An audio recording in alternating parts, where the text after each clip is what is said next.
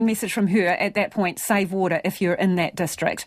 Now, the government says there are 225,000 people without power across the country. Energy Minister Megan Woods says it's the largest disruption to electricity infrastructure since Cyclone Bola, which hit in 1988. Transpower CEO Alison Andrew joins us now. Kia ora, Alison. How many people have you managed to get on to electricity? Kia ora, Lisa. From the main transmission grid, Transpower and the main um, grid supplying distribution companies, we have currently power off to Hawke's Bay and Tairāwhiti. The rest of the country, we have full power up. Do realise there are a lot of consumers um, without power, but that's largely because the distribution companies that take supply off the main grid are really challenged with the destruction that Cyclone Gabrielle has wrought on their systems. So, between us and the distribution companies, we are working hard to restore. For Transpower, our focus is where we have power out, which is in Hawke's Bay and Tairāwhiti. And the reason is we have a main supply substation supplying the Hawke's Bay region, uh, Redclyffe, which is in Taradale, just southwest of Napier, that has been flooded. Um, we haven't been able to get in to see the extent of the damage, but electricity and water don't mix well.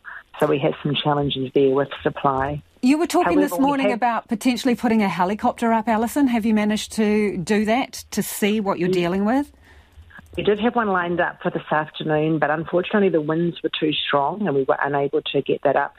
So we uh, have rescheduled that for tomorrow morning first thing.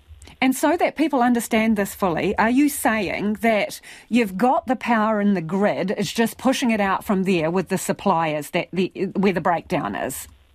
The breakdown is the supply to the substation. The substation has been flooded, which means that that's a main off-take point, the point where we bring high voltage supply in across the Taupo Napier Highway, done from um, Wairakei into the Hawke's Bay region.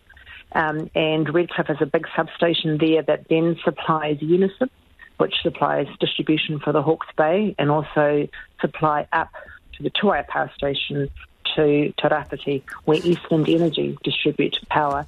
So we have had supply disrupted for the whole of Hawke's Bay and Tairāwhiti area.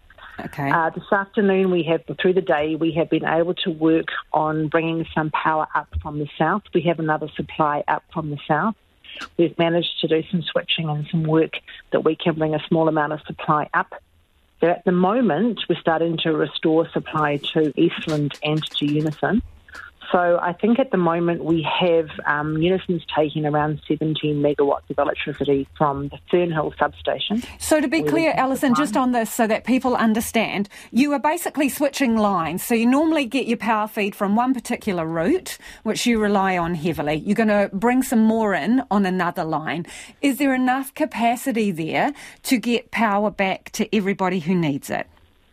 We're working on options to do that as soon as possible. We're deeply mindful of the disruption to consumers and how essential power is. So we're working closely to make sure we can get as much up as soon as we can. However, we have significant damage to the Redclyffe substation, which we haven't yet been able to get eyes on to have a look at. Uh, we have, as I say, there's two supplies 220, the big high voltage coming in from the north. There is a uh, lower voltage, 110,000 kilovolt supply up from the south and we're bringing as much as we can up from the south to uh, while we take time to ascertain what's happened at Redclyffe. But we will be working hard to do what we can to get as much power back uh, to the region as we can, working with Unison. Alison, sorry to interrupt, but we are almost out of time. So, very quickly, how long will people have to wait? To get full supply restored, it could take days or weeks. We don't yet know until we get eyes on the substation. Appreciate your time, Alison. That is the CEO of Transpower, Alison Andrew, there. It is 23 minutes after five, and you're with Checkpoints on RNZ National.